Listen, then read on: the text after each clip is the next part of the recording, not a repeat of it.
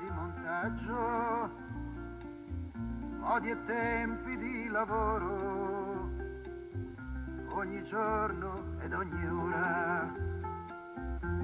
Qui dentro non c'è tempo, non c'è spazio per la gente, qui si marcia con le macchine ci si perde in libertà. Vedrai com'è bello lavorare con piacere in una fabbrica di sogno,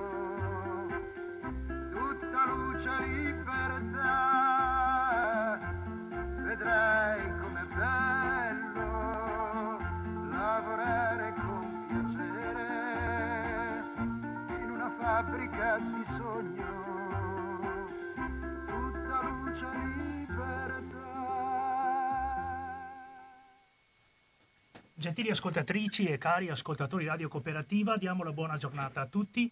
Dopo la consueta trasmissione sulla salute curata dall'amico Roberto Franco, ecco la trasmissione di attualità con Gabriele e E Albino, ecco, grazie al vino dello eh, Sì. buona giornata e partiamo immediatamente. Sì, eh, eh, sapete che da qualche settimana eh, cerchiamo di dedicare questo spazio di attualità ad approfondimenti sul mondo del lavoro. Al mercoledì. Mercoledì, la fascia proprio no, centrale della giornata, 12, 13 e 30. Allora, attualità, mondo del lavoro, Albino, avremo un ospite importante telefonicamente, tra un quarto d'ora potremo chiamarla, è l'avvocata Maria Elisabetta Bolisani, che è la direttrice del Centro per l'Impiego di Padova, quello che una volta chiamavamo l'ufficio di collocamento, no?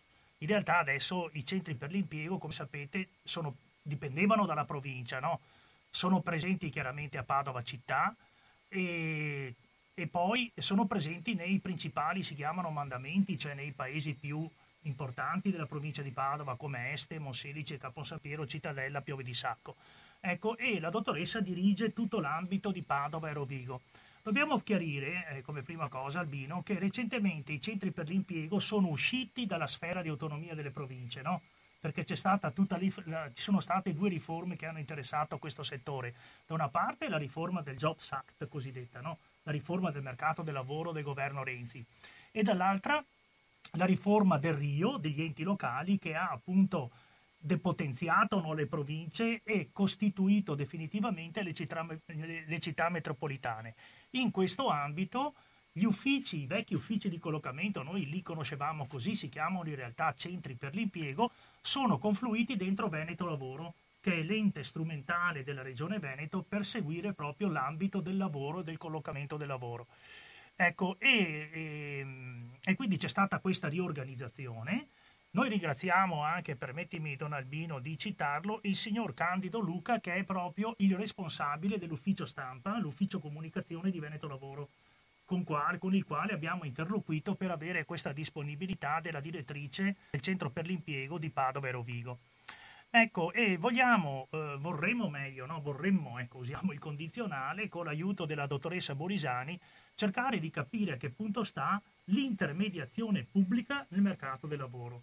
Perché parliamo di intermediazione pubblica? Perché c'è tanta Perché intermediazione eh, privata. sono nate un Sì. sacco di agenzie, un sacco di eh, fonti di ricerca lavoro con eh, vari- varie modalità poi questo lavoro per cui Certo. eh, siamo dentro a un ginepraio per certi versi, eh, no- non tanto perché non venga fatto, e, anzi è bene che venga, venga condiviso, però è vero anche che a livello di sintesi siamo in difficoltà, Mm.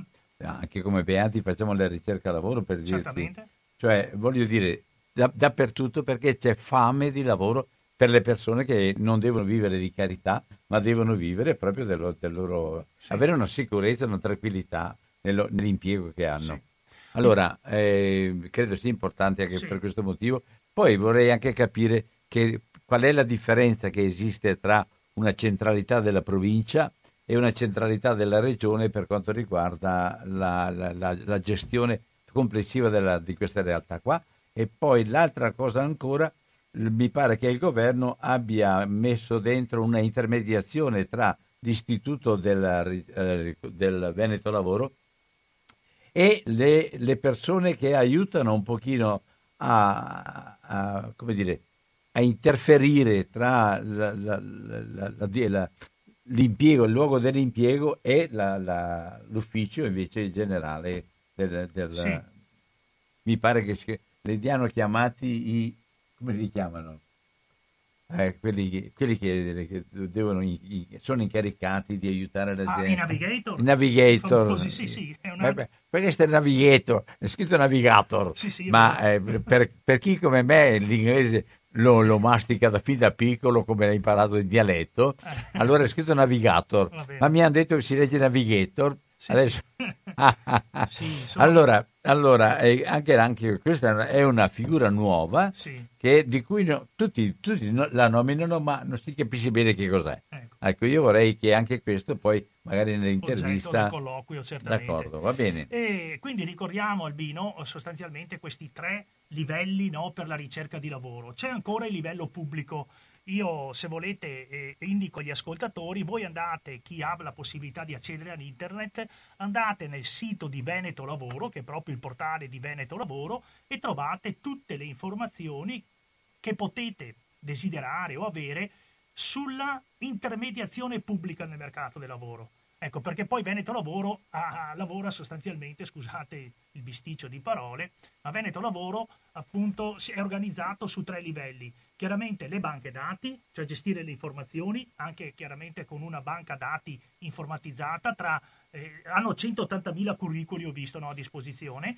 e con l'aiuto e con la collaborazione delle associazioni dei libri professionisti tipo i, come si chiamano, i consulenti del lavoro, i commercialisti, le agenzie interinali, ecco, loro cercano di gestire una banca dati di 180.000 eh, curricoli e quindi il primo obiettivo è sempre quello di far incrociare domanda e offerta di lavoro.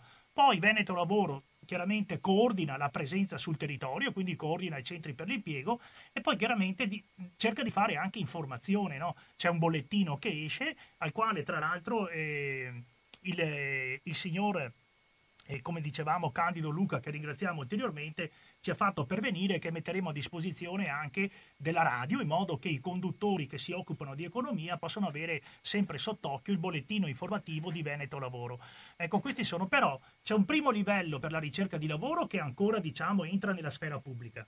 Poi c'è un secondo livello che ricordava anche Albino che è stato istituito, pensate, ormai vado a memoria dal 98, quindi da 20 anni, che sono le agenzie di lavoro cosiddette interinali cioè ci sono delle agenzie private che possono fare anche loro da intermediario nella domanda e ricerca di lavoro. In particolare queste agenzie, come sapete, possono assumere direttamente il lavoratore, quindi in pratica metterlo a busta paga, e poi collocare per periodi questo lavoro, lavoratore presso un'azienda che ha bisogno. Normalmente si tratta di aziende che hanno bisogno temporaneamente eh, pensato, era pensato soprattutto per il settore turismo e servizi per affrontare i picchi di lavoro oppure per affrontare, come si dice, i periodi di lavoro dove eh, ci sono delle assenze da gestire, tipo l'assenza per maternità, l'assenza di un lavoratore per malattia, per cure mediche, ecco che allora si ricorre all'agenzia di lavoro interinale che ti colloca il lavoratore eh, presso appunto l'azienda che ha bisogno. Poi è nato anche lo staff leasing, cioè la possibilità per queste agenzie di collocare intere squadre di lavoratori. E qui sono entrate in gioco ad esempio delle agenzie sotto forma di cooperative le quali mandano squadre di lavoratori a gestire un intero settore di un'azienda. Ad esempio il comparto logistica in molte aziende funziona così. Cosa vuol dire comparto logistica? Comparto logistica vuol dire i trasporti, le spedizioni. Se noi andiamo ad esempio nel grande magazzino Aspiag che è all'incrocio tra Mestrino e Reggiano, no? e dove sono, c'è la concentrazione, la gestione proprio logistica di tutte le merci della grande catena Intespar Ecco, lì arrivano le forniture da tutta Italia e anche dall'Europa di generi alimentari, di detersivi che poi vengono smistati a tutti i supermercati. Ora ci sono i dipendenti Aspiag, cioè della multinazionale, che gestiscono sostanzialmente l'aspetto amministrativo, cioè curano gli acquisti, le vendite, il controllo del magazzino, le fatture. Ma chi scarica i camion concretamente sono questi eh, eh, facchini, operai, lavoratori, appunto si chiamano della logistica, che fanno questo lavoro di scaricare le merci, di metterle a posto negli scaffali del magazzino e questi non sono dipendenti dell'Aspiag, questi sono lavoratori forniti appunto dalle famose cooperative e così funziona diciamo in molti settori. Quindi c'è anche questo aspetto dell'intermediazione privata nel lavoro che riguarda anche lo staff leasing, cioè la possibilità di fornire un gruppo di lavoratori che copre completamente le esigenze di un ramo dell'azienda. E poi abbiamo, che si è sviluppato molto nell'ultimo periodo, soprattutto dopo la, la crisi del 2008-2009, crisi che ha riguardato anche parecchie aziende industriali, ricordiamo che negli ultimi dieci anni, dopo la crisi finanziaria dell'autunno 2008, l'Italia ha perso grosso modo tra il 20 e il 25% della propria capacità produttiva industriale e guardiamo anche adesso, no, constatiamo perlomeno quanta fatica facciamo con situazioni come ad esempio l'ex Silva di Taranto, la Whirlpool di Napoli, ma tante altre aziende che sono in crisi. Ho ricevuto notizie dagli amici della CISL anche ieri che c'è un'azienda in crisi anche qui nel campo San Pierese che stanno mettendo in mobilità grosso modo 14-15 lavoratori. Quindi insomma le crisi aziendali si sono accentuate negli ultimi dieci anni e questo ha comportato che eh, per quanto riguarda la ricerca di lavoro si stanno muovendo anche, si sta muovendo come si dice il terzo settore, cioè sono delle associazioni, delle realtà, si dice no profit, che lavorano appunto per cercare di aiutare chi è in difficoltà a trovare lavoro. E allora voi potete entrare ad esempio nella sede di Beati Costruttori di Pace, tanto per parlare di qualcuno che è vicino a noi, ecco, ed entrare in questa sede vedete che viene fornito un servizio proprio di cerca lavoro, cioè si cerca di aiutare queste persone che sono ai margini per trovare lavoro, ma io so che si stanno muovendo molto anche a livello proprio, ad esempio, di organizzazione cattolica. Ad esempio, nelle parrocchie, nei vicariati ci sono dei centri di ascolto, si chiamano centri di ascolto di solidarietà, normalmente sono gestiti dai centri Caritas e anche qui fanno da intermediari perché tante persone sono in difficoltà, soprattutto stranieri di recente immigrazione e cercano lavoro e quindi si rivolgono anche ai centri di ascolto parrocchiali e ai centri di ascolto vicariali. E poi ci sono tante altre realtà, insomma, del terzo settore, diciamo non profit, che per volontariato cercano di aiutare le persone a cercare lavoro. Da ultimo ricordo un'iniziativa che è nata per risolvere un problema specifico, ne approfitto, poi potrà, probabilmente nelle prossime trasmissioni potremo approfondirlo, perché la Caritas della diocesi padovana si è fatta promotrice in collaborazione con la Fondazione Cassa di Risparmio, ecco, e anche con altre chiaramente associazioni de, de, del settore, ma la Caritas in particolare con Don Luca, Fa, con Don Luca Facco si è fatta promotrice ecco, di un fondo apposito per cercare dei contratti di apprendistato, dei contratti di stage, dei contratti di primo collocamento a favore di quegli immigrati che sono sostanzialmente rimasti senza permesso di soggiorno eh, a causa della, delle leggi diciamo, del governo, eh, di, di, cioè, chiamiamolo il Conte 1, ecco, il governo Conte 1. Ecco, e questi immigrati che no, non, non possono continuare il rapporto di lavoro che avevano prima, come ci ha accennato anche Francesca Pizzo nell'intervento di mercoledì scorso. Oppure l'unico modo per poter aspirare a rimanere un po, di, un po' di più in Italia, anche perché si chiarisca la loro pratica, è quella proprio di trovare un lavoro. Allora c'è questa iniziativa di cui vi, rendere, vi renderemo più edotti nelle prossime puntate, che è una ricerca di lavoro dedicata proprio agli immigrati, tra virgolette, irregolari. Qui sostanzialmente l'incentivo è grosso perché grazie ad un fondo messo a disposizione appunto dalla fondazione, l'azienda, eh, all'azienda vengono pagati completamente i contributi e quindi sostanzialmente viene pagato, anzi addirittura mi sembra che i primi mesi siano pagati dalla fondazione, i primi mesi di lavoro. Quindi anche questo è un incentivo che viene dato per dirvi che appunto allora la ricerca di lavoro è molto varia, molto ricca, il settore pubblico, il settore privato profit e il settore invece privato non profit o, o dell'associazionismo. Ecco, detto questo Albino, penso che abbiamo dato il quadro, giusto? Abbiamo fornito il quadro e possiamo comporre il numero della dottoressa Bolisani e, e sentire appunto se siamo pronti per l'intervento.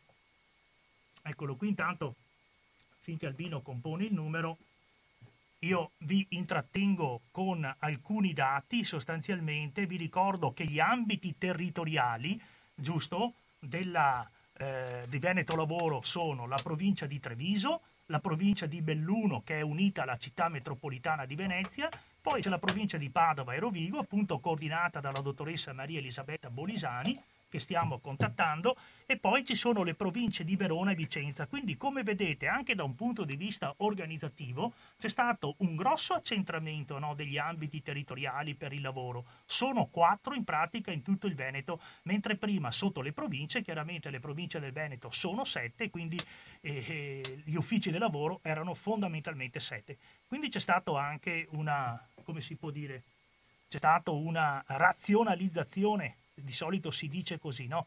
quando si riducono i centri e si cerca di accentrare o di razionalizzare il servizio. Non me lo passa mica, mi, mi, fa occupato. Ecco, no, più, occupato, più che occupato, no occupato, non è occupato, me lo, non me lo passa proprio il numero. Mm-hmm. 3, 4, ecco, proviamo 8, finché Albino appunto contatta la dottoressa Borisani. Abbiamo qui che vi do un, un'altra informazione che voleva essere un'informazione in sostanza sulla... Ma eh, secondo me qua c'è, c'è un qualcosa per cui non, no, non, è possibile fare la telefonata. Eh? Sì, eventualmente se... Sei sicuro che questo è il numero? Sì, certamente lo ricontrollo, Albino.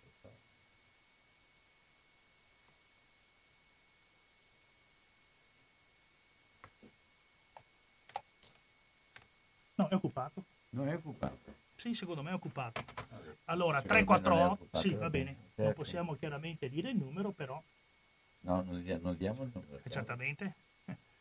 Bene, io vado avanti con un'informazione, Albino. Vai sulla... con informazioni. Sì, dai. perché ho qui di fronte, ho appena aperto, proprio dal sito di Veneto Lavoro, ho aperto il nel frattempo possiamo eventualmente comunicare al Bino il nostro numero perché se la dottoressa Bolisani fosse per caso all'ascolto e si fosse sintonizzata, eventualmente se non ha un apparecchio radio può, Puoi sentire, può sentire direttamente lo streaming, esattamente, ma la dottoressa Bolisani può eventualmente contattarci. Non è il momento raggiungibile sì, del cliente. Sì, può contattarci al numero 049 880 90 20 Ecco, se fosse all'ascolto... Dammi l'altro numero del tuo amico che eh, ti ha sì, procurato sì, sì. questa Adesso, un attimo Albino, che facciamo scorrere la canzone.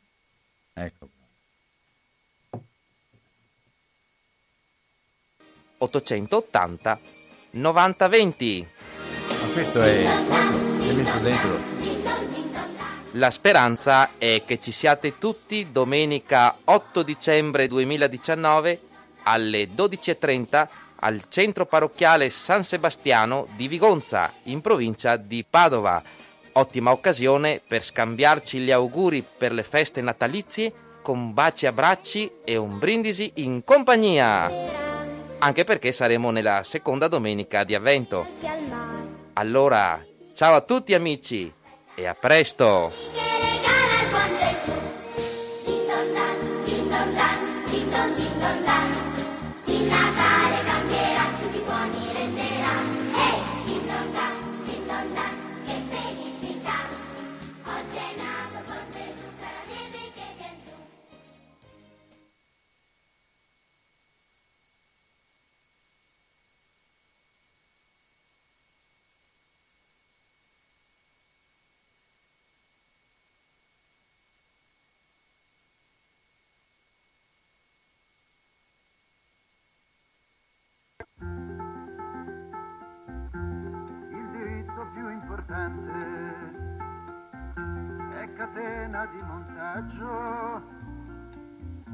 Modi e tempi di lavoro, ogni giorno ed ogni ora. Qui dentro non c'è tempo, non c'è spazio per la gente, qui si marcia con le macchine, ci si perde in libertà.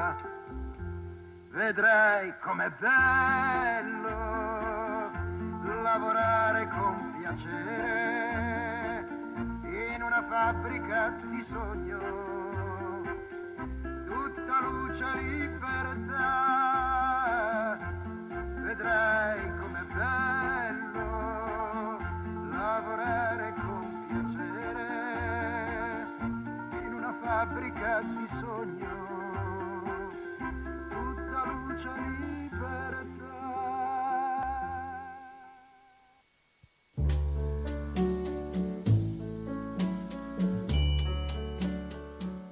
L'atmosfera natalizia è già nell'aria.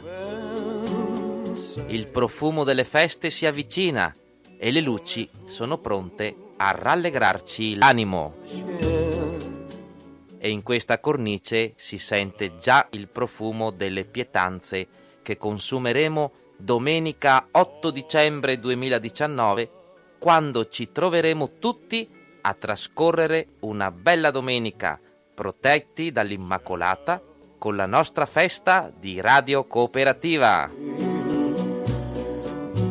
Il luogo del ritrovo è genuino e collaudato, in quanto sarà al centro parrocchiale San Sebastiano, che si trova in via Roma 41 a Vigonza, in provincia di Padova, proprio vicino alla chiesa. Il posto è facile da raggiungere perché si trova a 350 metri dalla strada regionale 515 Noalese che collega Padova con Treviso e quindi con la nostra festa di radio cooperativa. Bene, gentili ascoltatori, allora stiamo cercando di eh, Stabilire, ecco, stabilire appunto il collegamento telefonico con la direttrice di Veneto Lavoro di Padova Rovigo. Eh, scusateci perché appunto abbiamo qualche inconveniente perché le linee, soprattutto se sono di cellulari, linee mobili, danno un po' di problemi perché ad esempio potrebbero essere in un campo in cui non si riceve. Ma detto questo, eh, finché appunto non creiamo il contatto, e adesso probabilmente arriverà, e quindi vi informo su quello che è, e io l'avevo... Eh, un attimo prego. soltanto, per cortesia, in questo momento non telefonate, stiamo aspettando la telefonata Ah, perché visto che abbiamo, siamo- abbiamo difficoltà di essere noi quelli di trovare la, Sì. la- la la linea aperta, abbiamo dato incarico di telefonare direttamente dalla- dall'ufficio del, del lavoro. Sì. Vai, vai. Allora, eh, in sostanza vi informo leggendo direttamente dal documento che è il programma triennale delle attività di Veneto Lavoro per il 2018-2020 e quindi è valido fino all'anno prossimo. E allora dice che il ruolo di Veneto Lavoro è questo, la strategia regionale per la riorganizzazione dei servizi per il lavoro si fonda sull'attuale modello a rete integrata dei servizi per il lavoro pubblici e privati. Quindi vedete che appunto loro puntano al coordinamento tra servizi pubblici e privati. Questo è previsto, questo- questa rete integrata, dalla legge regionale, quindi della Regione Veneto, numero 3 del 9 marzo 2009. Quindi è un modello ancora che risale a dieci anni fa.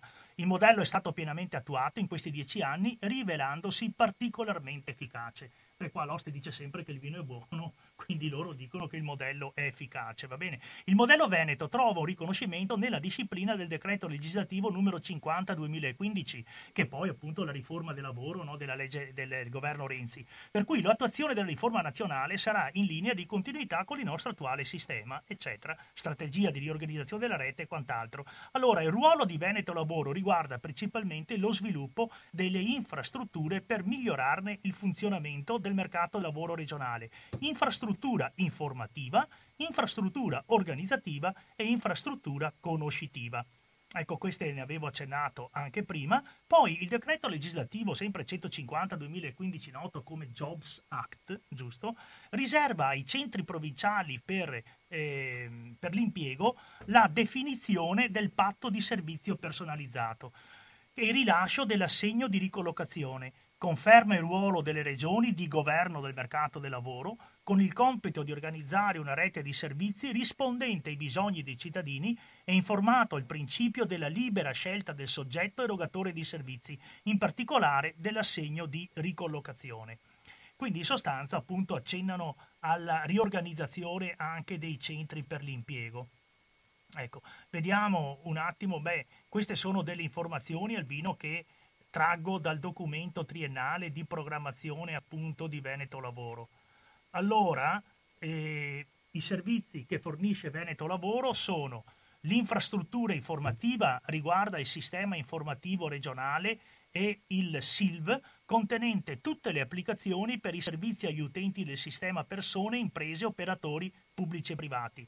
Poi c'è l'infrastruttura organizzativa che riguarda proprio l'assistenza ai centri per l'impiego e ai centri per l'impiego appunto nelle gestione dei processi e delle procedure relative alle attività previste per quanto riguarda l'amministrazione della disoccupazione e l'attivazione dei disoccupati e l'assistenza agli operatori privati dei servizi per il lavoro al fine di garantire l'accesso alle politiche attive a tutti i disoccupati che ne hanno diritto. E infine c'è l'infrastruttura conoscitiva riguarda la produzione di conoscenza sul mercato del lavoro regionale, a partire dalle informazioni provenienti dal sistema informativo in merito alla congiuntura in ordine agli effetti Eh, delle la- politiche la- nazionali e l'avvocato regionali. Mul- Bol- Bene. Bolzani? Maria Elisabetta? Allora la metto subito in diretta, la mettiamo subito Sì, in sì. diretta. Sono Don Albino, buongiorno signor. Pronto? Pronto? Buongiorno. Buongiorno. Buongiorno dottoressa. Ci sente? Abbastanza. Eh, va bene.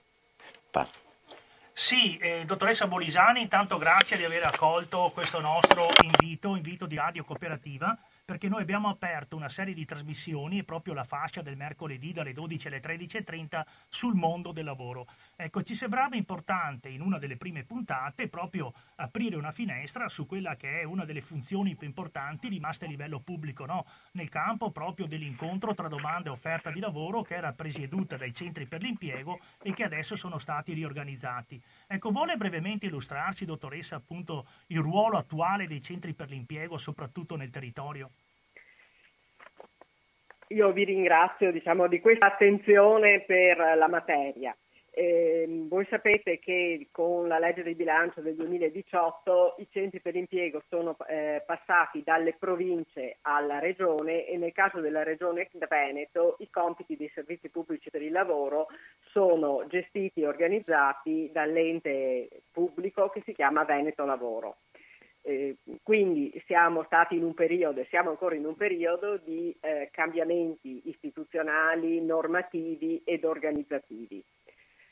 Qual è il compito di, di questi uffici? È cambiato nel corso del tempo, non sono più i vecchi uffici di collocamento di una volta, si concentrano su due tipi di attività, la presa in carico del disoccupato o inoccupato che cerca, lav- cerca lavoro, con la stipula di un patto di servizio personalizzato che prevede le attività che il disoccupato deve svolgere e, e su cui il centro per l'impiego diciamo, cerca di attivarlo affinché le possa svolgere al meglio, dalla formazione al, al- eh, diciamo, all'attivazione eh, dalle varie politiche attive del lavoro, che ne abbiamo principalmente due, la garanzia giovani per chi ha fino a 30 anni e per eh, gli chi ha da 30 anni in su l'assegno per il lavoro, che sono attività di accompagnamento al lavoro affidate poi a, eh, anche alle agenzie ehm, del lavoro private.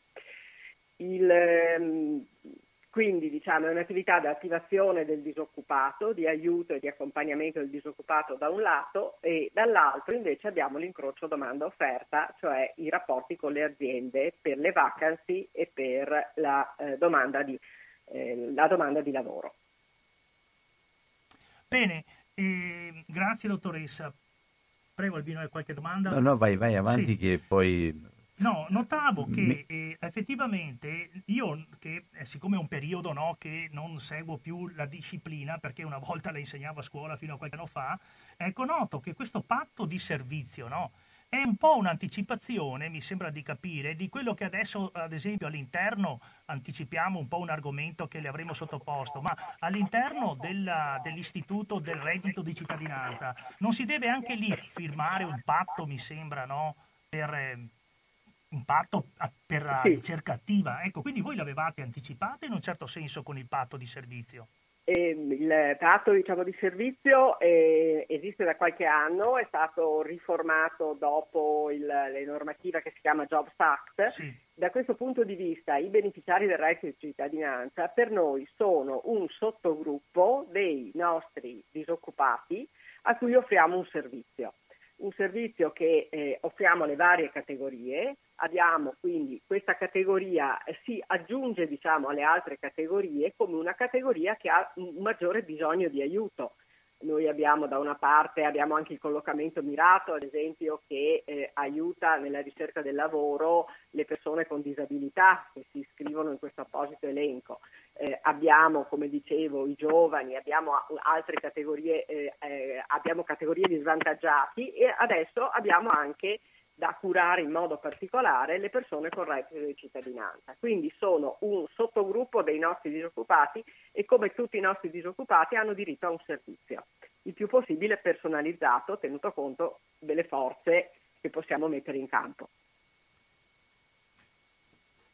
Sì, a proposito di forze che potete mettere in campo, eh, dottoressa, eh, in sostanza com'è strutturata adesso la vostra diciamo, banca dati per il confronto tra domande e offerte, perché sappiamo che qui c'è tanta concorrenza, mi sono dimenticato di dirlo nei minuti di presentazione, perché tra i soggetti privati che si adoperano nel mercato del lavoro ci sono i famosi eh, siti internet, cioè le famose anche delle app ci sono, ma in particolare pensiamo a LinkedIn, no? pensiamo a queste grandi banche dati di, eh, proprio di curricula no? in cui si possono incontrare sia gli aspiranti che le aziende, gli studi professionali. E poi ho visto anche, no, ad esempio in Facebook, ci sono interi gruppi dedicati proprio alla ricerca di lavoro, all'incontro tra domanda e offerta. Ecco, la vostra banca dati da questo punto di vista riesce, riesce a stare dietro a questi servizi di internet, no? riesce ad essere competitiva in questo senso? Beh, guardi, la nostra banca dati credo che ce la invidino tutto perché siccome il eh, disoccupato, diciamo, interessato a trovare lavoro passa certamente per noi, credo che la sia la più completa e la più fornita di eh, curricula. Eh, mi sembra che eh, tenga conto che solo eh, a Padova abbiamo 25.000 persone che si presentano ogni anno pre- e presentano il loro curriculum, chi più e chi meno. Ehm, io non parlerei di concorrenza, è un tipo di servizio diverso. Noi siamo un servizio universalistico, siamo gratis, siamo un servizio che, eh, a cui possono accedere tutti i disoccupati e eh, cerchiamo di dare anche un servizio personalizzato che allo stato attuale è difficile trovare con le app o via internet. D'altra parte eh, LinkedIn ad esempio è un sistema, sono tutti sistemi utili per carità, se sono seri, ecco, ehm, LinkedIn ad esempio è un sistema, ma a LinkedIn ci vanno i professionisti, eh, ci vanno le persone diciamo con curriculum e mm. con eh, competenze e titoli di studio elevati non è il eh, sistema per cercare lavoro per chi lo cerca in fasce più basse o in fasce anche medie. Eh, mi, mi, capita spesso di sentire esperienze dirette di lavoratori che si trovano dentro a un mercato del lavoro dove le regole e il rispetto delle regole generalmente è abbastanza opinabile da quello che, da quello che sento. La mia domanda sarebbe, ecco, questa ricerca che adesso, dire, accentramento organizzativo che state dando, eh, non so se è giusto quello che dico, ma eh, secondo lei porta, porterà un po' di ordine, porterà un po' anche di maggiori inquadratura in modo che anche le regole siano certe e non soltanto aleatorie, un po' come avviene con chi si trova a dover lavorare in, molte volte per le occasioni che trova e per le condizioni che gli vengono imposte e non quelle che dovrebbero essere? Eh, io non parla- parlerei di accentramento, noi abbiamo il ruolo di servizio pubblico e questo noi facciamo. Non siamo né cacciatori di teste, cioè quelli che trovano gli occupati a, o le persone diciamo, che le varie aziende si strappano l'un l'altro. Io posso dire che eh, eh, posso rispondere diciamo, per il servizio pubblico. Mettere ordine su internet credo che sia impossibile per chiunque e eh, d'altra parte è nato come un, una rete libera quindi eh, non è certo possibile né nostro compito mettere ordine. Come dico, eh, io posso dire che le persone eh, devono eh, andare da agenzie serie, che sono le agenzie che, perché le agenzie private hanno un accreditamento e hanno, nel caso siano agenzie di somministrazione, un'autorizzazione da parte del Ministero del Lavoro, quindi lì le regole sono certe, possono venire ai servizi pubblici e quindi mh, da questo punto di vista eh, l'unico consiglio è di eh, seguire i canali che sono quelli accreditati o che sono pubblici. E vede, vede una partecipazione, vede un movimento diverso in questo periodo eh, si, aprono, si aprono delle possibilità reali oppure vede sempre una sofferenza riguardo a quello che sta avvenendo? Eh, ma i dati del mercato del lavoro del Veneto sono eh, confortanti, nel senso che il saldo diciamo, del primo semestre del 2019 è positivo, nel senso che le assunzioni sono superiori alle eh, cessazioni. E, e eh, diciamo che anche nella provincia di Padova eh, ci sono stati diciamo, questi dati positivi in tutti i settori, sia nell'industria che nei servizi che nell'agricoltura.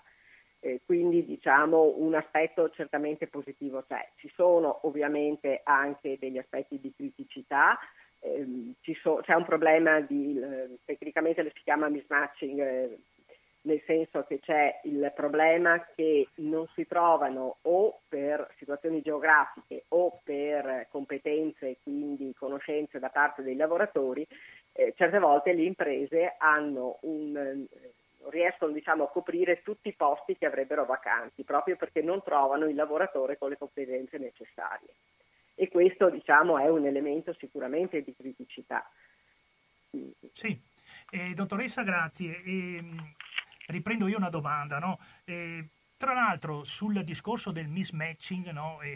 noi lo chiariamo anche per i nostri ascoltatori, vuol dire sostanzialmente che non c'è corrispondenza tra quella che è la preparazione effettiva, anche conseguita col diploma scolastico, no? da parte degli aspiranti al lavoro, anche conseguita con la laurea purtroppo. Ecco, quella che è la preparazione effettiva che deriva dal proprio apprendistato, dal proprio percorso di studi, e quella che invece poi è, eh, come si dice, la, la competenza o le competenze meglio che vengono richieste dalle aziende. Quindi questo sappiamo che è una difficoltà con me che mi occupo soprattutto di scuola del secondo ciclo, giusto? Quindi di scuola superiore, noi sappiamo bene a livello proprio di istituti tecnici quanto difficile star dietro no, al cambiamento delle competenze richieste.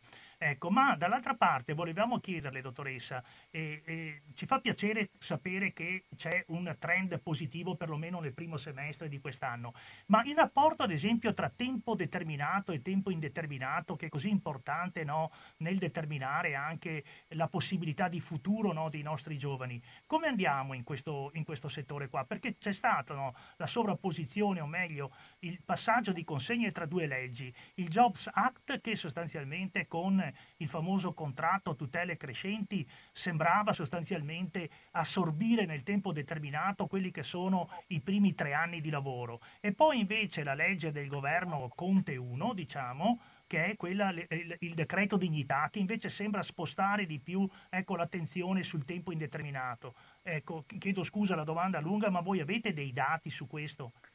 Allora, sempre a proposito del trend di cui parlavamo, diciamo che ci sono stati 6.500 contratti in più considerando solo il tempo indeterminato. Quindi diciamo, il, i contratti a tempo indeterminato hanno superato i contratti a tempo determinato, che adesso sono molto più costosi per le aziende. Quindi non... nuovi, se non capiamo male, i nuovi contratti sono di più quelli a tempo indeterminato, i nuovi contratti. Eh, diciamo, sto, sto, dando il trend dell'ultimo sì, sem- del, del, semestre che va fino a giugno, che sono gli ultimi sì. dati disponibili. Sì. E lei questo lo attribuisce a un effetto della legge? È un po' difficile dirlo mm. perché eh, diciamo che molto spesso abbiamo visto che i contratti a tempo determinato eh, dopo si convogli- convogliavano, diciamo, venivano trasformati in contratto a tempo determinato, indeterminato. Sì. Eh, quindi non, non, saprei dire quanto è un effetto della legge, quanto è un effetto che sono, arriva- sono maturate le condizioni sì. per cui il tempo determinato è stato trasformato in tempo determinato. Sì. Non, non, non, sono uh, abbastanza eh, diciamo, competenti statistica per poter eh, trarre queste Certamente. E a proposito di statistiche, dottoressa, le faccio una domanda cruciale, sa, che viene anche, eh, come si dice, sciorinata in molti servizi, reportage televisivi, anche fatti bene.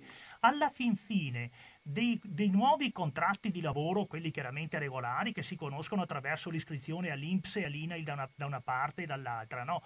Dei nuovi contratti di lavoro, grosso modo, qual è la percentuale che voi riuscite a intermediare, cioè che settore pubblico che nascono grazie all'intermediazione vostra?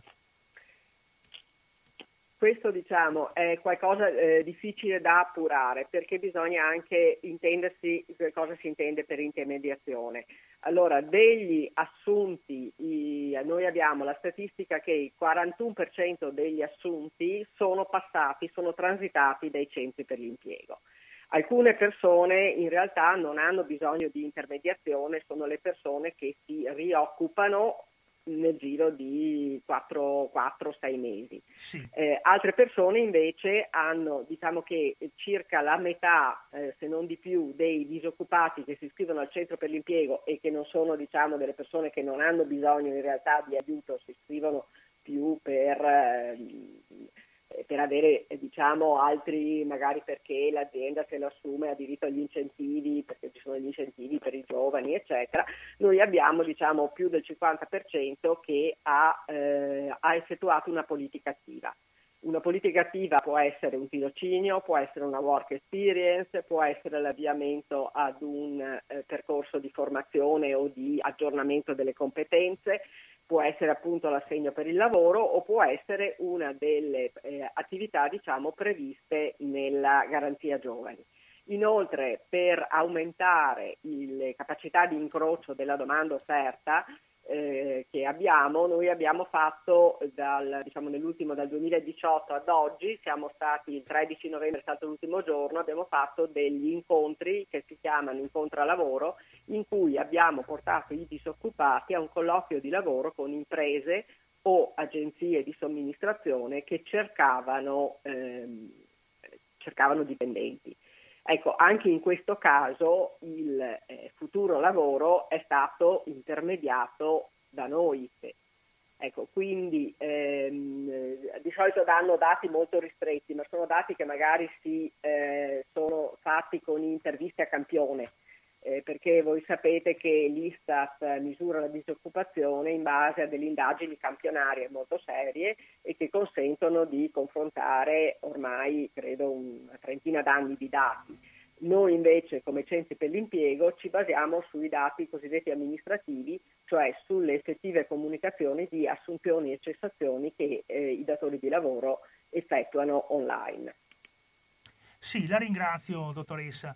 E Un'altra domanda cruciale che a noi interessava molto, ma penso interessi agli ascoltatori, ecco, come siete messi come struttura organizzativa dei centri per l'impiego e di Veneto Lavoro nella gestione appunto del, del, famoso reddito di cittadinanza, perché sappiamo che il reddito di cittadinanza da una parte ha una funzione strettamente sociale perché copre effettivamente fasce di povertà e quindi ha assorbito quello che era il vecchio REI, diciamo. Però dall'altra parte il reddito di cittadinanza è sempre stato, come si dice, eh, proclamato, pubblicizzato anche da un punto di vista politico che deve andare di pari passo proprio col potenziamento di servizi per, per il lavoro. Ecco, come state accompagnando, cioè ad esempio il discorso di Navigator, no? Eh. Allora, eh, diciamo che siamo partiti con la gestione del reddito di cittadinanza da ottobre. Eh, abbiamo avuto anche eh, noi, sono arrivati da noi i, i famosi navigator eh, che eh, hanno cominciato ad attivarsi. Noi, eh, prima, diciamo, mh, mm, il primo passaggio che viene richiesto eh, dalla normativa è una convocazione del beneficiario e dei suoi familiari mm, ovviamente delle, stiamo parlando delle persone che possono essere candidabili per le offerte del lavoro, quindi sono esclusi i minorenni, sono esclusi chi ha più di 65 anni di età perché va invece verso la pensione di cittadinanza e poi ci sono una serie di eh, esoneri per persone che magari momentaneamente o perché stanno seguendo un percorso di studi o perché eh, la signora è incinta o altri casi non possono in questo momento essere avviati al lavoro. Quindi eh, noi adesso li stiamo convocando e prendendo in carico. I navigator prendono la seconda fase e fanno quello che noi spereremo un giorno di poter fare per tutti i disoccupati, cioè un'attività più intensiva di accompagnamento al lavoro, di attivazione, di aiutare queste persone a preparare un curriculum, a insegnargli come ci si presenta un colloquio di lavoro, a vedere se hanno bisogno di aggiornare le loro competenze se magari sono disoccupati da anni e quindi abbiamo questa attività. È cominciata adesso, eh, ad esempio all'incontro al lavoro del 13 novembre, pur essendo partiti dagli inizi di ottobre, eh, sono stati presentati ai colloqui con le agenzie o con le aziende circa un centinaio di persone che avevano il reddito di cittadinanza. Eh, una domanda sul reddito di cittadinanza ehm, da persona che non conosce esattamente le cose. La, cioè, mi pare che alcuni di, si lamentino perché avevano cominciato a riceverlo e poi è stato interrotto. Ecco, e la seconda cosa è che per alcuno che aveva fatto domande e aspettava la risposta, non è ancora stata data risposta. Com'è la situazione del reddito di cittadinanza? Allora, questa è una domanda da rivolgere di più all'Inps. Ah, eh, noi certo. sappiamo di persone che eh, sono decadute perché, ad esempio, ehm, eh, non so, se uno ha trovato lavoro eh, oppure se il reddito di, non ha più le caratteristiche o è diminuito le persone che ci sono in un nucleo familiare, ci possono essere delle persone che sono decadute da questo, eh, da, da questo diciamo, beneficio. Per cui può darsi che si tratti di questo, poi come dico nei grandi numeri può sempre eh, succedere che ci sia stato l'errore o la pratica che si è bloccata per qualche motivo, però questa è una domanda da fare all'Inps. Va bene, eh, ricordo che eh, noi abbiamo già avuto come ospite un funzionario scelto chiaramente tra il giro delle persone nostre disponibili, un funzionario del patronato INAS, no, della, della CISL, che ha seguito proprio le pratiche, quindi casomai lo richiameremo Albino, facciamo eh, la promessa. Vorrei ricordare anche a chi sta ascoltando che stiamo parlando con l'avvocato, mi pare lei, Maria Elisabetta Bolisani, che sì. è la presidente direttrice no. del direttrice. centro per l'impiego. Sì. Eh, io ehm, sono diciamo, il dirigente dei centri per l'impiego della provincia di Padova. Padova. Io vi ho dato i dati di tutta la provincia e non quelli specifici Certamente. della città di Padova. Certo, sì. certo. E, e, e, con, la, la nuova, con, la, nuova, ristrutturazione un pochino di Veneto Lavoro, ecco, è, è, è più facile attingere i dati che alle disponibilità oppure rimarrà sempre un pochino questo rapporto diretto con il singolo, con il singolo ufficio? Eh, non ho capito bene la domanda. Eh, con questa ristrutturazione di Veneto Lavoro, mi pare che sia passato dalle province alla regione, o no? A questo ente eh, strumentale della regione che si chiama Veneto Lavoro. Sì. E, e questo facilita un pochino la, la connessione de, dei vari dati oppure rimane ancora una, una, cosa dove ognuno in qualche modo deve dirigersi per trovare da una parte o dall'altra. Se uno vuole andare a fare una ricerca di lavoro, deve andare obbligatoriamente, per esempio, al centro per l'impiego di Padova. Chi, chi eh, allora, noi abbiamo anche un sito che si chiama Click Lavoro Veneto, sì. che stiamo cercando via via di migliorare, dove ad esempio eh, le persone si devono registrare e poi fare un passaggio per i centri per l'impiego per avere quello che si dice un accredito forte, cioè vengono, siamo sicuri che la persona che agisce con quel nome è proprio quella persona e non, eh, non vogliamo nomi diciamo, di fantasia e eh, con questa diciamo accredito forte ma alcune cose le vede anche semplicemente dopo esserci registrato accede a una sezione che si chiama centro per l'impiego online può prendere un appuntamento col centro per l'impiego per il patto di servizio può eh, chiedere direttamente online l'assegno per il lavoro e poi prendere un appuntamento per chiudere la pratica eh, può vedere le offerte di lavoro e anche candidarsi alle offerte di lavoro quindi dal punto di vista proprio eh, c'è una facilitazione per quanto riguarda allora il muoversi all'interno di questa ricerca. Eh, sì, stiamo cercando di renderlo, eh, se, eh, per carità, mm, tutto è migliorabile. Ecco. Noi stiamo cercando, da, eh, è dal, dal 1 gennaio 2019 che Veneto Lavoro ha effettivamente preso in carico tutta, tutto il personale, tutta la cosa, quindi siamo ancora in fase di eh, riorganizzazione e di miglioramento. Abbiamo, siamo partiti con un piano di formazione del personale anche per far sì che ci sia un'uniformità in tutto il Veneto di risposte, di procedure, di tempi. Eh, ab- abbiamo eh, questo diciamo per, ehm, essendo arrivati da sette province diverse, per quanto la materia fosse sempre la stessa e le leggi fossero sempre le stesse, le prassi si erano diversificate provincia per provincia. Quindi è stato fatto tutto un lavoro per avere procedure identiche da Belluno a Rovigo, da Venezia a Verona. Gli uffici sono nei capoluoghi di provincia o sono anche in- in qualche centro importante? Non lo so. Eh, ne abbiamo eh, 46 di, di centri per l'impiego, fra quelli più grandi e quelli più piccoli, diversi in tutto il Veneto. In tutto il Veneto. E quindi anche zone come Campo San Piero, Piove di a Sacco, Este. Piave di Sacco, Este, Monselice, Certo. Conselve, Certo. solo per parlare di quelli del Padovano. Ok. Va bene, dottoressa, noi la ringraziamo della disponibilità. Tu hai altre domande, Albino? No, no, io volevo richiamare appunto che abbiamo ascoltato la dottoressa Maria Elisabetta Bolisani, che era dirigente. Del centro Della per diciamo, di quella dell'ex provincia di Padova, Sì, del certo. settore lavoro dell'ex ex provincia di Padova. Adesso Bene. Padova e Rovigo, vero dottoressa? Sì, io anche Rovigo. Perfetto.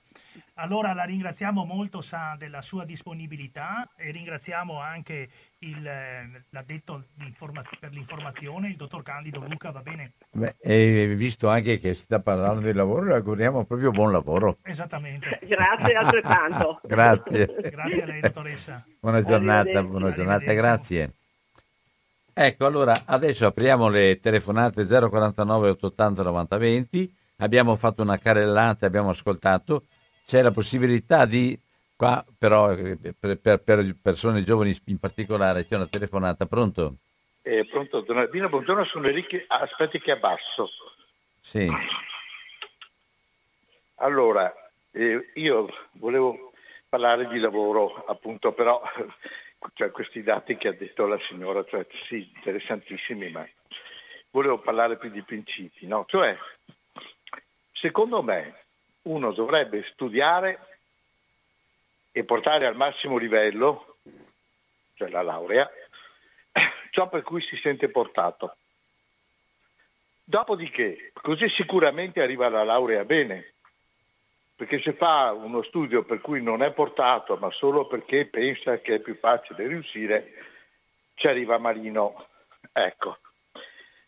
Dopodiché, uno non deve aspettarsi di svolgere un lavoro che sia confacente, alla- eh, cioè che sia coincidente con la laurea che ha preso, perché questo non ha senso. Ha senso studiare per migliorare se stessi. Dopodiché, se uno trova ad andare a scavare i fossi, va a scavare i fossi. E, oppure, meglio ancora, fare come modestamente ho fatto io, crearsi un'alternativa.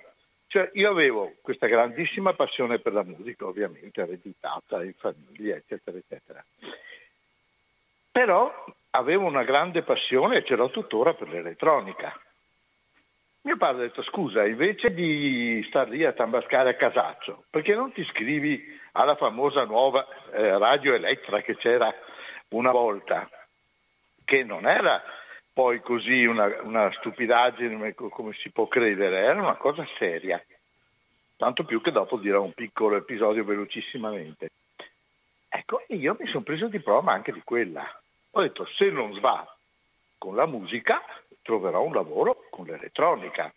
Cioè, crearsi anche delle possibilità, perché uno che si è laureato nelle famose cose che si usano adesso, là, tutti che, che- che puntano sulle cose sociali, eh, io penso che sarà strapieno di laureati in quei campi là e ti voglio io trovarli.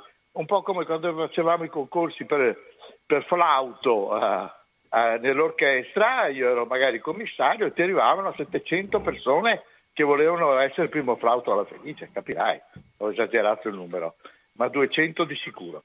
Ecco, piccolo episodio, avevamo un amico di famiglia nel 60, mi ricordo, e che aveva il figlio che eh, si era iscritto a, ingegneria elettronica, era più vecchio di me.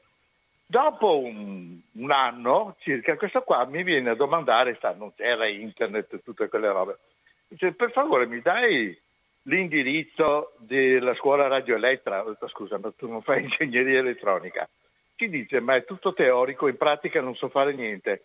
Io ti posso dire quanti elettroni si muovono tra catodo e anodo, ma non, non, non so fare una saldatura, non so progettare un circuito, non niente, tutto teorico, invece bisogna saper fare anche questo.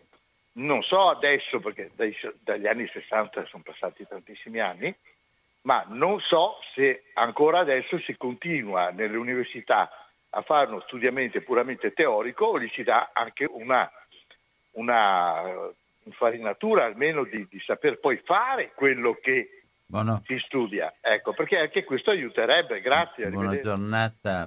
Grazie Ricky, buongiorno. Ah, Mi piacerebbe sentire anche qualche giovane su queste cose qua, più che noi anziani qua che ormai abbiamo tutta un'esperienza e ognuno con le sue storie e con le sue modalità. Ho visto per esempio che per quanto riguarda la- la moda- il, il discorso di avere del- delle- dei click lavoroveneto.it o d'altro con eh, tutte le indicazioni, con tutte le, le- le- cose anali- analizzate punto per punto, credo che questo eh, sia ormai un qualche cosa che per i giovani è obbligatorio e, e- e per quanto riguarda la scuola, io non lo so, ognuno di noi ha la sua esperienza della scuola che abbiamo avuto con eh, pregi e difetti, molte volte conosciamo più i difetti dopo aver conosciuto tutto il resto, ma eh, credo che per quanto riguarda le scelte, sulle, sulle scelte sbagliate o non sbagliate, ci piaceva fare una cosa, poi abbiamo trovato che ce n'era un'altra di migliore. Voglio dire, siamo, siamo dentro a, una, a, a una- un mare magnum per quanto riguarda il discorso scolastico. 049 880 90 20, così come eh, oggi la- il rapporto fra realtà e co- co- conoscenza teorica è un rapporto dialettico come è sempre stato del resto. Esattamente. Tra l'altro io che appunto lavoro da anni ormai, eh, da anni, da, da- da- insomma la mia carriera lavorativa si è svolta... L'altro millennio, dai. Sì, no, ma si è svolta, ah, si è svolta dentro la scuola, no? dico sempre, ho fatto quei sei anni tra università e servizio civile e poi sono rientrato a scuola e ne sono rimasto prigioniero. Ecco. Però è molto importante, da- da- per quanto diceva il signore Ricchi, il discorso dell'orientamento. eh. Cioè, è vero che uno studente deve, lo vediamo noi in questi giorni che cerchiamo di fare le cosiddette giornate aperte e tutte le iniziative di promozione, no? Ma è vero che uno studente, eh, per la scelta chiaramente dalla terza media alla scuola superiore, addirittura ho visto che in alcune scuole medie stanno anticipando e mandano i ragazzini di seconda media. Secondo me è una scelta, come si dice, si tende sempre no, ad anticipare l'orientamento, ma è, è già difficile con i ragazzi a cavallo fra i 13 e i 14 anni, figuratevi con ragazzini che arrivano che devono ancora compiere i 12 anni, no? perché potrebbero compierli a dicembre. Ma detto questo, l'orientamento è fondamentale, l'orientamento, quindi conciliare la passione, l'interesse che c'è nello studente con quello che offre effettivamente il sistema formativo. Perché io stesso che ho scelto di studiare economia perché ero appassionato di storia economica, ma purtroppo ai miei tempi non esistevano servizi di orientamento, perché se fossero esistiti io non avrei studiato economia e commercio alla Ca' Foscari per, per la passione che avevo io, ma avrei dovuto studiare o scienze politiche o storia con l'indirizzo poi facendosi un piano di studi che approfondisca la storia economica. Quindi capite che l'orientamento è fondamentale e non possiamo tra l'altro nemmeno dire formiamo un ingegnere, formiamo un, eh, eh, anche un famoso appunto eh, dottore in comunicazione sociale, la famosa laurea no, ultra inflazionata, ecco, non possiamo formare una, per- una- una persona e spendere soldi di PIL per formare ingegneri, fisici, eh, medici, eh, chimici, eccetera, e poi dire eh, anche provocatoriamente po- possono anche andare a scavare un fosso, perché anche questa deve essere possibilmente una scelta personale. Cioè noi non possiamo permetterci di sprecare miliardi, parliamo di miliardi di euro di PIL, perché poi questi giovani vadano a produrre il PIL della Germania, della Svizzera o degli Stati Uniti. È disinvestimento, è capitale perso, capitale finanziario perché sono soldi, soldi pubblici delle università che vengono spesi per formare i nostri studenti e poi capitale umano, cioè eh, gente brava, competente, in grado di produrre reddito che, come abbiamo visto anche con Schiraldi nelle puntate precedenti, questo reddito lo va a produrre all'estero e quindi le tasse le paga all'estero. E non solo, non solo, ma eh, eh, direi anche tutto il capitale investito per arrivare a un certo livello che diventa un regalo fatto a- Sì. a- ad altri senza una responsabilità con la società con la quale siamo in, in- in rapporto Sì. continuo e siamo cresciuti dentro questo tipo di società, quindi non c'è nessun ritorno per quanto riguarda proprio la- la- il rapporto che abbiamo con eh, la, la nostra società. Ed è, eh, a proposito di profughi, sono tanti i profughi che vanno, che vanno fuori Italia, eh, scappano de- da un punto di vista di quelli che stanno bene, stanno, non hanno né fame né niente, stanno bene, ma vogliono stare un po' meglio. Poi questi hanno il diritto, gli altri invece che non, che non hanno Stanno niente, peggio, non stanno- hanno non hanno nessun diritto. Esatto. Pronto?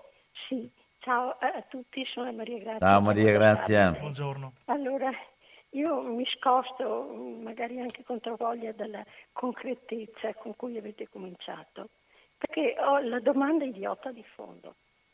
Allora, il lavoro è un'attività necessaria per far sì che le risorse che la terra ci offre siano in grado di assicurare la nostra vita. Anche gli animali lavorano, il predatore con la caccia, lo scoiattolo raccoglie e mette via e via dicendo. Il problema è questo, la retribuzione. Per esempio la terra trattata bene. A- avete rimbombo? No, no, va bene. eh, eh, l'ho Adesso, adesso vai meglio, però. Quando che hai detto avete rimbombo, sei molto più chiaro. È perché sono, ho allontanato il microfono dalla bocca. Ah, Comunque io ce l'ho, mi disturba da matti, dirò scemenze, pazienza. ma Allora, dicevo io, il problema è rendere retributiva l'attività. Parto dall'esempio proprio minimale, minimale, la terra. La terra, se tu la tratti con tutte le, le finezze di conoscenza che oggi si possono avere, con la pazienza, rende meravigliosamente. Naturalmente ogni luogo secondo le sue specificità e via dicendo. Ma se tu ti metti... Ai, un attimo, devo proprio abbassare. eh sì, è proprio una, una ridondanza. Mm. Allora,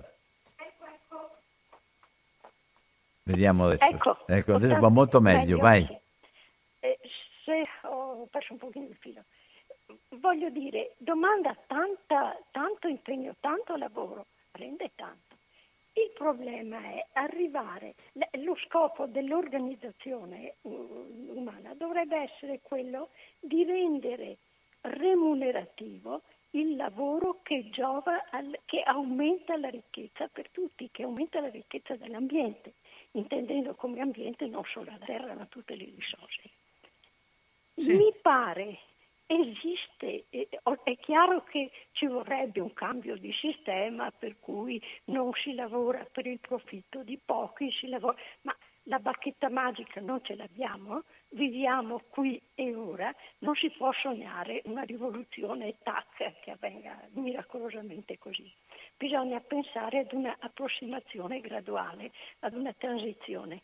Ma mi pare che ci sono degli organismi che si occupano di questo, oppure siamo tutti assolutamente sotto il dominio di quello che è il mercato, con l'aberrazione che comporta di, di ritenere merce anche la vita delle persone che lavorano. Non lo so, mm, lo sforzo della politica dovrebbe essere quello di uscire gradualmente da questo per avvicinarci ad un'organizzazione organizzazione più umana. Vorrei sapere se al di là dei movimenti che ci sono, del- di tanti gruppi che prendono coscienza, eccetera, a livello eh, organizzativo c'è qualche cosa finalizzato così. Grazie, domando scusa. Ciao, grazie anche a te. Ciao Maria Grazia. Allora, vuoi dare una risposta riguardo a questa remunerazione? Sì, allora, eh, beh, eh, il, il tema chiaramente proposto da Maria Grazia è molto ampio.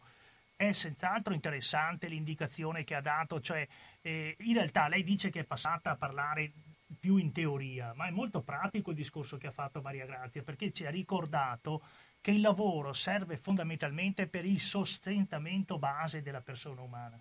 Cioè il primo lavoro, giustamente, è quello che tu dedichi alla terra per trovare le risorse alimentari, l'acqua potabile, no? Ecco, pensiamo a quante ore perde tuttora, soprattutto le donne, no? In certe zone aride anche dell'Africa, no? semidesertiche, dove perdono ore per trovare 5 litri d'acqua che serve per la famiglia. E quello è lavoro, chiaramente, no? per recuperare le risorse.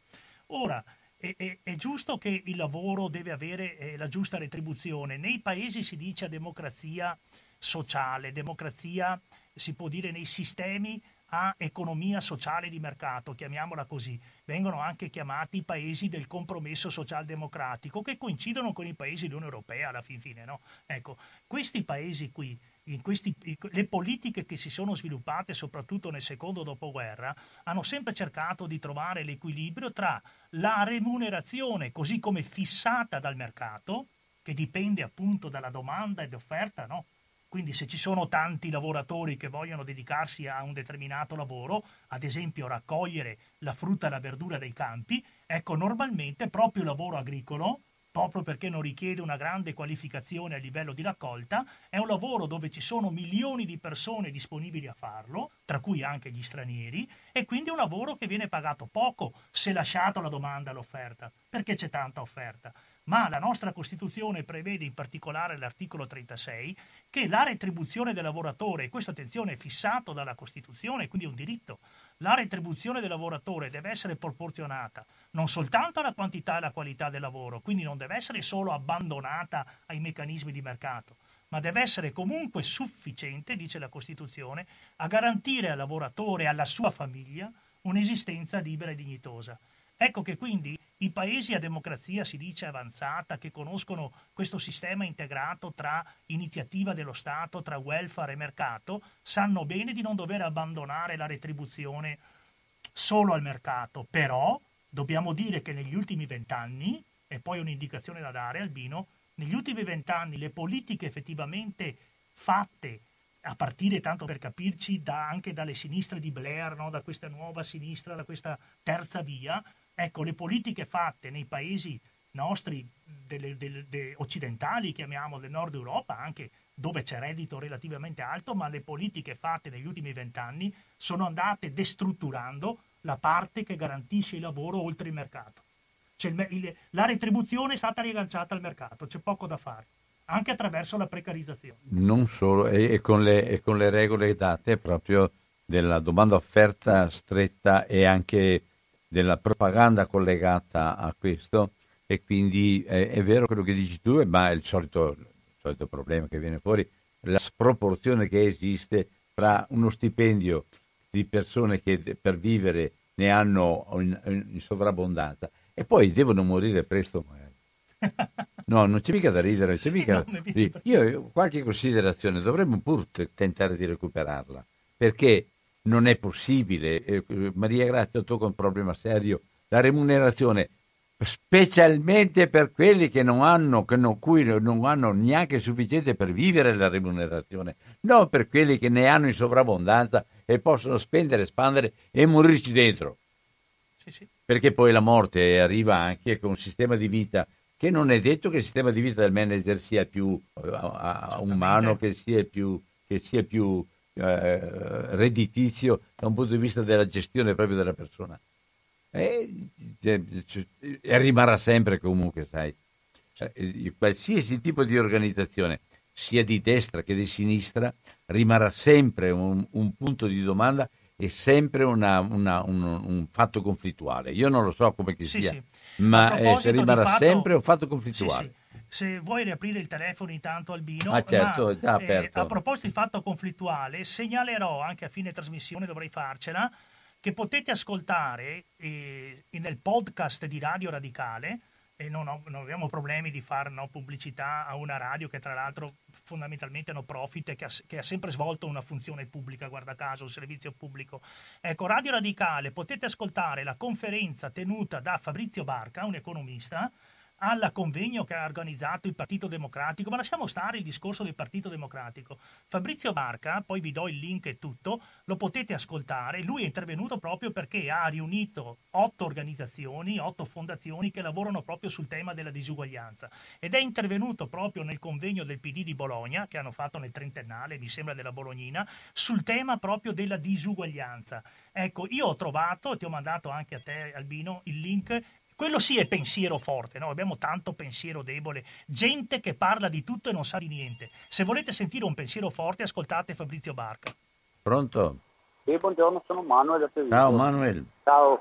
Senti, ho sentito la vostra intervista alla dirigente, Sì. ma a me capita insomma, tipicamente che ci siano delle aziende che denunciano il fatto di non trovare manodopera. Penso a delle aziende anche padovane, alla Carraro ad esempio, o alla Grafica Veneta ad esempio. E anche la Fincantieri mi sembra che il dirigente ha fatto questo tipo di dimostranze. Ecco, vi chiedo, in effetti, eh, è proprio perché non c'è un collegamento tra la domanda e l'offerta oppure cioè, eh, rimango un po' sconcertato io davanti a queste cose, poi guardando i numeri della disoccupazione. Eh, purtroppo adesso non posso chiedere a- alla dirigente, però è un, un dubbio che ho, non so cosa ne pensiate voi. Rispetto anche a quelli che sono gli imprenditori che insomma eh, vogliono avere già i lavoratori formati e tutto e delegano sempre allo Stato, mentre loro insomma non si mettono tanto in gioco secondo me. Ecco, sono notizie che credo che sappiate anche voi, che so, forse vale la pena di commentare. Vi saluto e vi ringrazio, ciao. Ciao, ciao, ciao. Grazie Manuel. Sì, Manuel, guarda, eh, la dottoressa ha accennato al problema tuo, ha usato quel termine tecnico che si chiama mismatching, che l'abbiamo chiarito anche per gli ascoltatori, vuol dire la- proprio la difficoltà dell'incrocio, dell'incontro, perché in inglese match vuol dire proprio incrociare, incontrare. Si usa ad esempio quando si mettono a posto le tessere del, del puzzle. Quando tu riesci ad attaccare le tessere del puzzle si dice, stai stai- si dice scusate, stai facendo il matching, no? Ecco, allora, eh, questo mismatching, questa capacità, di, eh, questa difficoltà di incrociare la preparazione degli studenti, no? E di chi ha fatto anche la scuola professionale, un apprendistato, ecco, con il mondo del lavoro è sempre esistita e sempre esisterà per un motivo fondamentale, che la scuola ha una prospettiva di 3, 4, 5 anni, sono questi adesso le durate, no? Ed avviene in un sistema che non dico che è rigido, ma che è relativamente stabile perché è un'organizzazione che fa una programmazione e che è dentro un sistema che, nel migliore dei casi, soprattutto nelle scuole professionali, mescola, diciamo, teoria, in- quindi informazione teorica, e chiaramente la pratica di laboratorio, la pratica artigianale e artistica. Bene, detto questo, la scuola è un'organizzazione relativamente stabile, ci sono i programmi ministeriali, cosiddetti e quant'altro, mentre le aziende sono organismi estremamente eh, dinamici, sono sempre legati a innovazione continua, devono sempre soddisfare a nuove esigenze dei loro clienti e non soltanto le aziende che lavorano per il dettaglio, quindi per il consumatore, ma soprattutto le nostre aziende metalmeccaniche che lavorano per fornire strumenti ad altre aziende. Quindi l'evoluzione del mondo delle aziende, del mondo del lavoro è sempre veloce, sempre continua. Quindi una certa discrepanza esisterà sempre, capito? E, e soprattutto nel settore tecnologico delle nuove tecnologie, el- elettrotecnica, robotica, me- meccanica, e idraulica, ma quelle legate soprattutto all'elettronica e all'informatica. Ecco, solo questo. Pronto? Pronto? Sì? Eh, Albino, buongiorno, è Piero di Cassone. Ciao Piero. Buondì. Eh, buongiorno al professore che avevo Buongiorno. avuto occasione di incontrare a un pranzo di Radio Cooperativa di qualche anno fa, e con il quale avevamo abbozzato un discorso di economia arcaica, Sì, tempo dei Sumeri. Quindi, molto arcaica, sì, eh, quindi eh, non c'erano corsi di laurea allora in economia. certo. Eh, però si sapeva molto bene che cos'era il sociale. Difatti al Tempio veniva conferito in modo uguale il, i raccolti, il frutto dei raccolti che venivano poi equamente distribuiti. Ecco, questa era la tematica che avevamo. Poi lei probabilmente non aveva molto interesse e lascia- abbiamo lasciato cadere la cosa. Ora, Ma facciamo però chiedo questo... scusa, solo per- non è che non avessi interesse, perché a me interessano, guardi, l'ho Sì, sì, no, detto, ma ho, ho apprezzato anzi la io sua... sono, io sono, eh, estremamente interessato e appassionato di storia economica. Sì, sì, Le- no, ma- dico solo, non ho il tempo. Ho il tempo, tu seguito, va. ho seguito, ma ho seguito anche il- la sua affermazione di eh, tardiva, ma meglio tardi che mai, ammissione che l'economia non era l'apice dei suoi pensieri. Ed è piuttosto la storia, almeno mi pare di aver capito, Sì. eccetera. Allora io da qualche anno mi, mi diletto nella storia, per cui ho cercato di buttare giù delle buone radici, ma non sono mai abbastanza profonde partendo proprio dall'età sumerica, perché è il momento di contatto tra la civiltà orientale e quella occidentale, visto che i Sumeri provengono Sì. dalla civiltà dell'Indo e via dicendo. E lì avevano molto chiara quella che era la distribuzione del bene, del prodotto, di quello che era ricavato dalla coltivazione della terra. Sono i tempi del grano Khorasan, quando oggi chiamiamo Kamut, su brevetto americano mi pare. E quindi parliamo veramente di epoca protostorica. Ora, venendo invece al parallelo di oggi, dove lei cita come esempi, exemplum, direbbe Albino, di eh, virtuosismo sociale, cosa che è del tutto fuorviante, in quanto la base di quella ideologia religiosa che regola tutti quei popoli del- di quell'area è essenzialmente un luteranesimo calvinista, cioè più fai meglio è. È quella che costituisce la molla della nostra società attuale. Ma noi siamo così gonzi che non l'abbiamo neanche capito, per cui seguiamo il gregge, segue il padrone.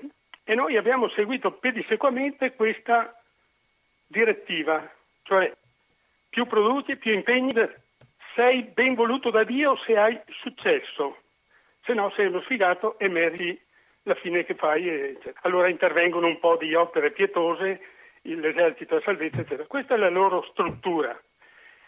Attenzione che quell'assistenzialismo sociale, io le ho frequentati quei paesi per parecchi anni per lavoro, quella struttura sociale è per i nativi, loro, non per gli estranei, noi.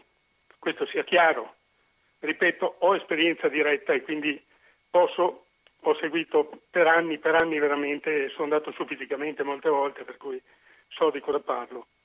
Quindi quando noi parliamo di una società virtuosa, lasciamo perdere questi esempi e riportiamoci su un esempio. È meglio chiamare in causa la Repubblica di Aristotele, forse di, di Platone, che forse è meglio.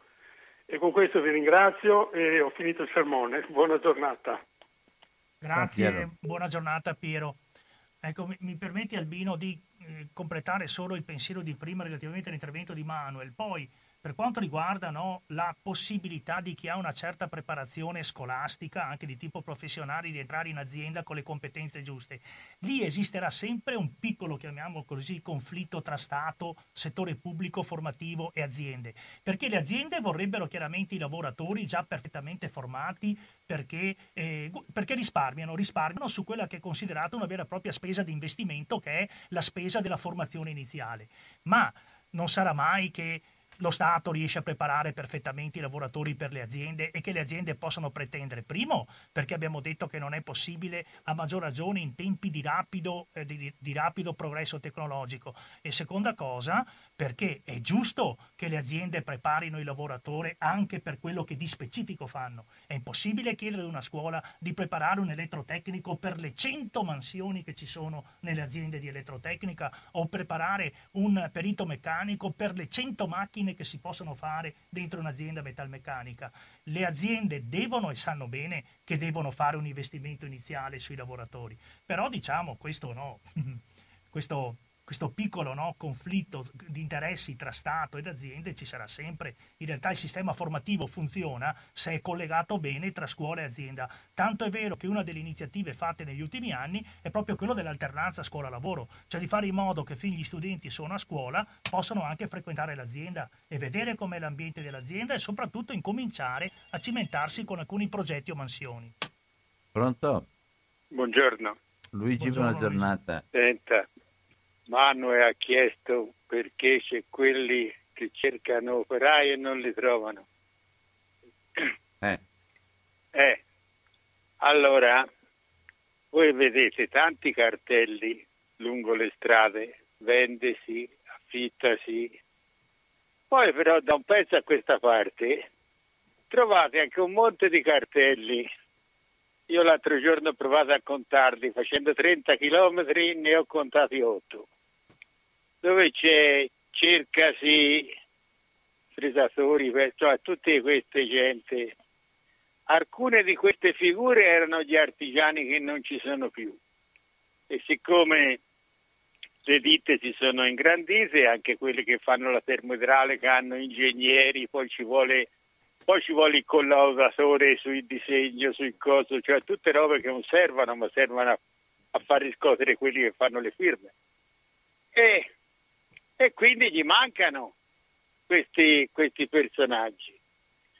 Ma io a Manuel gli domando una roba, oppure me la, doma- me la domando io, ma io me la sono data la risposta. Io, lui se la fa una domanda, se questa società è in grado di dare lavoro. No, non lo dà lavoro, al massimo dà occupazione, che è una cosa molto diversa, ma totalmente diversa. Perché è diversa? Perché se io organizzo una società dove quello che sta nell'ufficio non se lo vuole addobbare come gli piace e pare a lui, perché non ci può mettere né un vasetto né un, né un pinco pallino né un quadretto, lui non ci può mettere assolutamente niente. Nelle banche gli fa un box a quelli della cassa, per cui manna se c'entrano solo loro, io ho bisogno di un'agenzia di pulizie. Ma questi non è che lavorano, questi fanno un servizio, quindi io occupo, de- occupo delle gente. Lavorare significa trasformare qualche cosa, questo è lavorare e questa società non è in grado di offrirlo, ma soprattutto non lo vuole offrire. Difatti c'è un partito che è quello cosiddetto nuovo e totalmente di destra, guardate voi che cosa propone? Il reddito di cittadinanza, il salario minimo, cioè tutte robe che con il lavoro non hanno assolutamente niente a che rivedere, perché non gliene importa. Ma allora, perché dovrebbe importare? Io ho due figli, premetto, e, e non sono vecchi come me, quindi perché gli dovrebbe importare a un giovane avere un'occupazione, perché se trova un lavoro e poi va in birreria, trova più gente da parlare se sono precari o se hanno delle condizioni di un certo tipo che se lui gli dice che fa il fregatore. Trova nessuno perché o ha uno stipendio molto alto ma è molto difficile e allora tramite i consumi che può elargire trova gente. È la stessa condizione di quando c'era gente che erano contadini e avevano un reddito, ma le ragazze non ne volevano assolutamente sapere, nessuno voleva contadini. E quindi questi il mondo del lavoro l'hanno mandato a passi fottere. Perché? Perché la sinistra e la destra si riconosce, e questo glielo dico a, a, a Emanuel, si riconosce dal fatto se uno riconosce in questa società che esiste lo sfruttamento dell'uomo sull'uomo oppure non lo riconosce.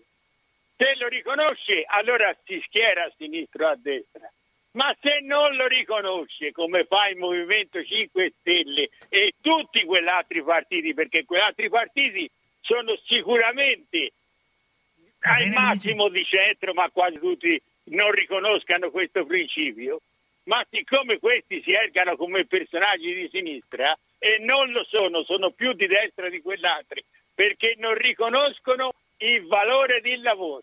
Loro riconoscano un reddito, l'occupazione, tutte queste storie, ma che portano alla società dei consumi, no al lavoro. Il lavoro non porta alla società dei consumi, il lavoro porta a sapere che io marcio la mattina, ho determinate cose e se non alla sera, ma alla fine del mese o alla fine dell'anno, io vedo quello che esce dal mio operare.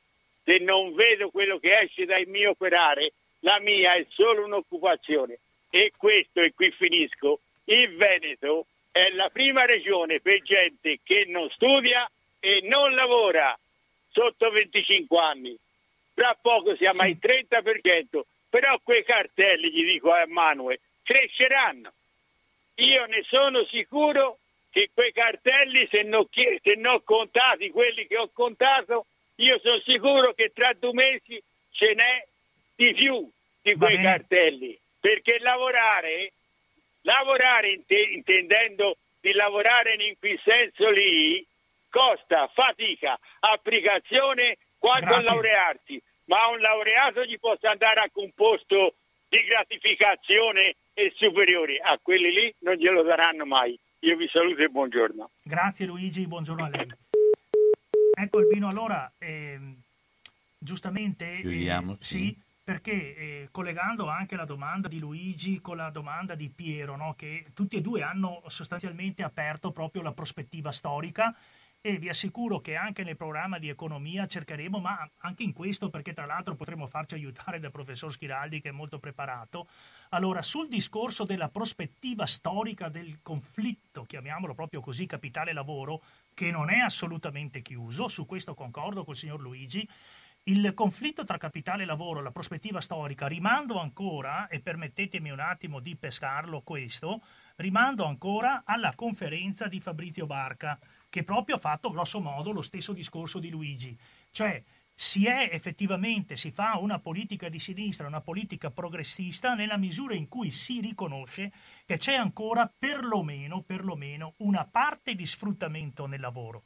Ecco, non tutto il lavoro è sfruttato, Luigi, eh. ci sono lavori pagati molto bene, anche dentro il settore pubblico, lavori in cui una persona vede molto bene ciò che produce, perché un chirurgo, che è un lavoratore dipendente dello Stato e organizza una sala operatoria e fa il suo lavoro e lo porta fino alla fine e vede che la persona va via guarita, che sta bene, che, che ecco, purtroppo ci sono anche dei chirurghi che non riescono a far guarire il paziente, ma questo lo sappiamo, il- non è una prestazione, si dice, di risultato, ma una prestazione di mezzi, ecco, ma un chirurgo che fa una buona operazione con gli strumenti che gli mette a disposizione il pubblico, vede bene il frutto del suo lavoro, d'accordo? Ecco, ma non è solo questo.